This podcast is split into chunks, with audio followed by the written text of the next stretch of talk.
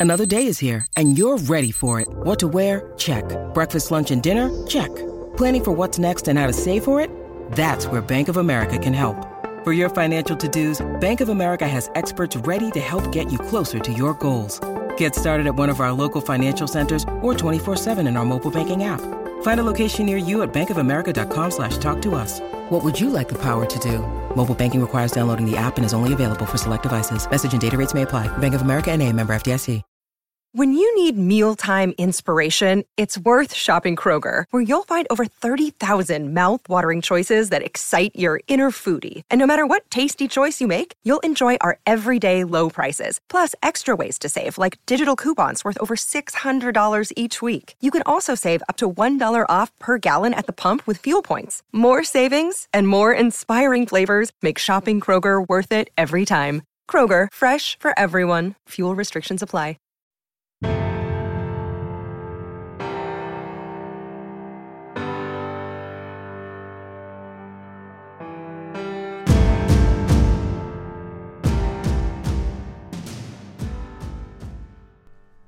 I have a favorite quote from the movie Any Given Sunday from Al Pacino, and he says, The inches we need are everywhere around us. They're in every break of the game, every minute, every second. So today, we're going to help define some of those inches and show you where to win them in some special situations on offense, defense, and special teams. This is our weekly adjustment series, but I wanted to focus it around this theme. So let's take a look at some adjustments. So, first of all, backed up. I think the backed up situation I see often that I could tell a team doesn't really have a strategy that it doesn't change what they're doing as as compared to maybe what they do in the middle of the field. For example, I know a lot of shotgun teams stay in the shotgun here. I'm a big believer that you don't want to take that ball off the line of scrimmage if you don't have to. And I'm talking specifically if I'm on, you know, the 1-inch line or inside the 1 or even inside the 2 that I don't want to put that ball into the end zone. So to me, plays like a quarterback sneak or a quick fullback dive where the quarterback can turn and the ball is still right there and, and that fullback gets into the line, I think are perfect. It's it's fun to see some teams like Iowa still using that fullback dive play and you know that can be zone block. The other thing is to remove people from pulling right here. I know uh, Coach Jeff Mullen, who's a longtime coordinator, at a uh, number of FBS schools, a big believer in even if you are a shotgun team to be able to get under center and to not pull linemen here, to not really run those gap schemes. Although I do think duo could be one that fits right here. Duo does fit into that gap scheme family, but there's no pullers on duo. What you're trying to do here is dent that defense. You, know, you probably expect them to be uptight you want to be able to do that. So do some things to get that ball to the five yard line. Why is the five yard line important? Well, it allows your punter to get his full steps. If he's a three step punter, to be able to move that ball on a punt uh, without the threat of it being blocked or him not being able to really get into his kick. Looking at the RPO game, I know a lot of teams run RPOs. Uh, I think this is an area where you do want to stay away from those plays that are, are lateral, especially as you're inside the five, that there could be a loss there with that guy bubbling backwards or a smoke screen where he has to step back and get it. You want to be able to focus on things that are going forward. So I do think hitches here, some quick outs to the outside are good. You obviously have to be careful and be good at throwing those and make sure nobody has leverage underneath those that they could take it and walk into the end zone. I think this is a perfect opportunity for a shot play as well. I don't see enough teams taking shots out of this area. Fully protected play action shots. I'd put them into an area of the field. You're seeing some one deep safety here, keeping that ball to the outside so that safety can't get in, get in and help, and truly creating that one on one or or running something like a post corner that's going to keep that safety in the middle of the field but allow you space to throw at the outside. I think are a good opportunity here. And then certainly uh, double moves as well. Those plays, those big chunks can get you out of trouble and really uh, deflate that other team if you're able to get out of the situation. So as you move on, you know, thinking about getting it to the five, get that full punting range, and you could get a first down or two. Now you have a chance to flip the field. And I heard something great from Coach Mullins, him, him saying that offense isn't about scoring points, it's about field position. And I think there's a lot to be said with that. So in this situation, being able to get that punt across the 50 yard line is huge in turning things around. Now, of course, you could take the approach of a, Kevin Kelley and never punt, and he's got the numbers and analytics that prove it.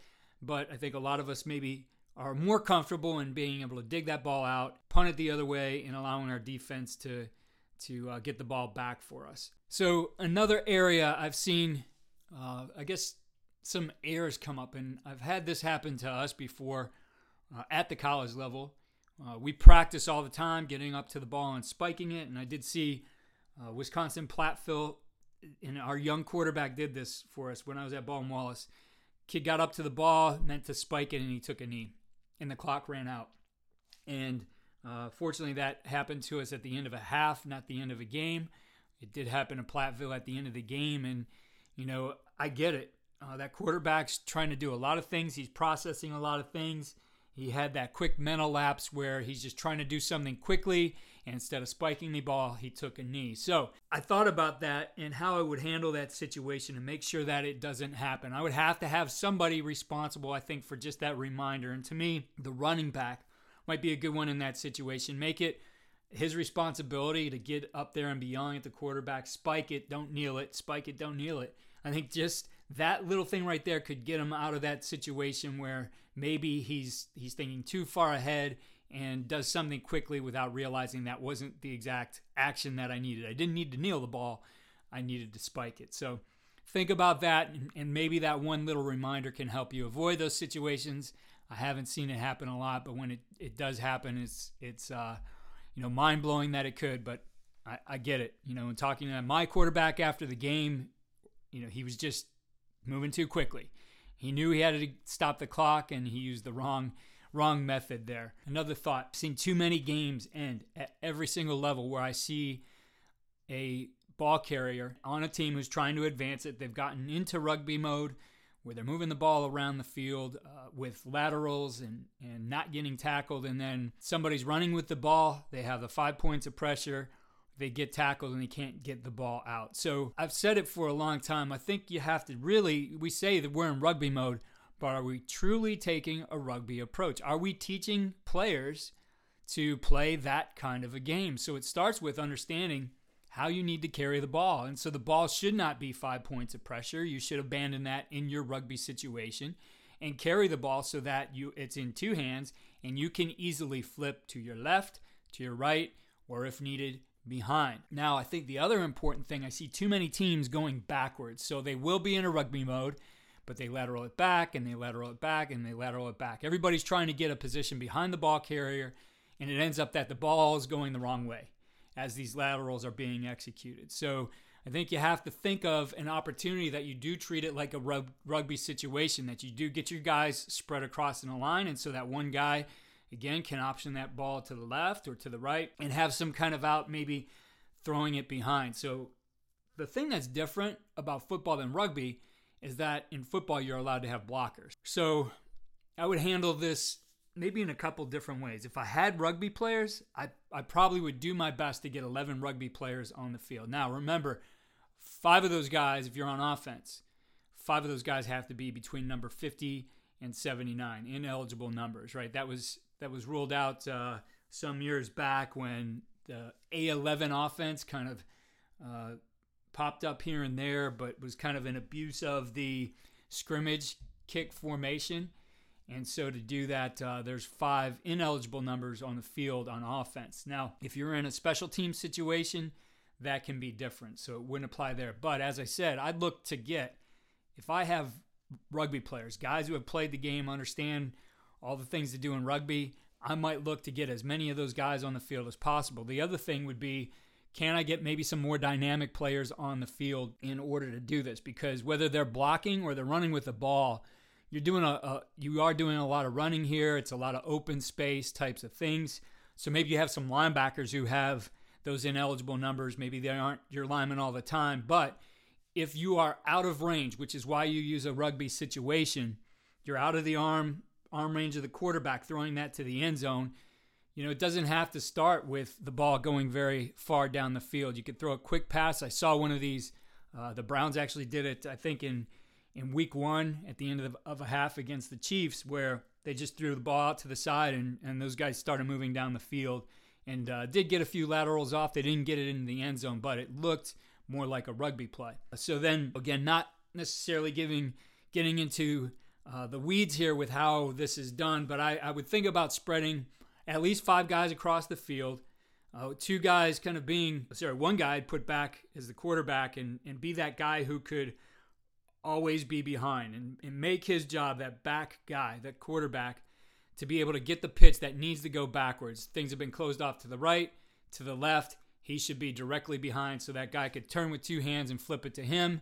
And that guy can start running to another area of the field and get everything back in line as far as being able to pitch right or left. I would think about spacing five across. I mean, if I'm looking at a, high school or even college field, going middle of the field, hashes, top of the numbers not closer than that.